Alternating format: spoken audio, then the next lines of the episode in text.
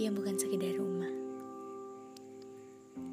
Setiap hari akan selalu ada cerita yang keluar dari mulutku, menceritakan semua yang terjadi pada hari ini. Entah itu senang, sedih, susah, dan bahagia. Akan selalu ada waktu di mana semua berpulang, di mana semua akan berkumpul, bersandar, mencurahkan segalanya termasuk keluh.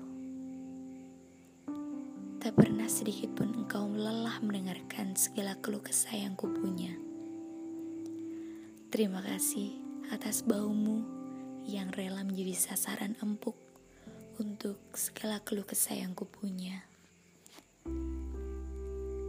Kasih pula telah menjadi rumah untukku dan segala keluh kesahku. Tetaplah kuat dan tetaplah menjadi seseorang seperti yang ku kenal. Tuhan memberkatimu.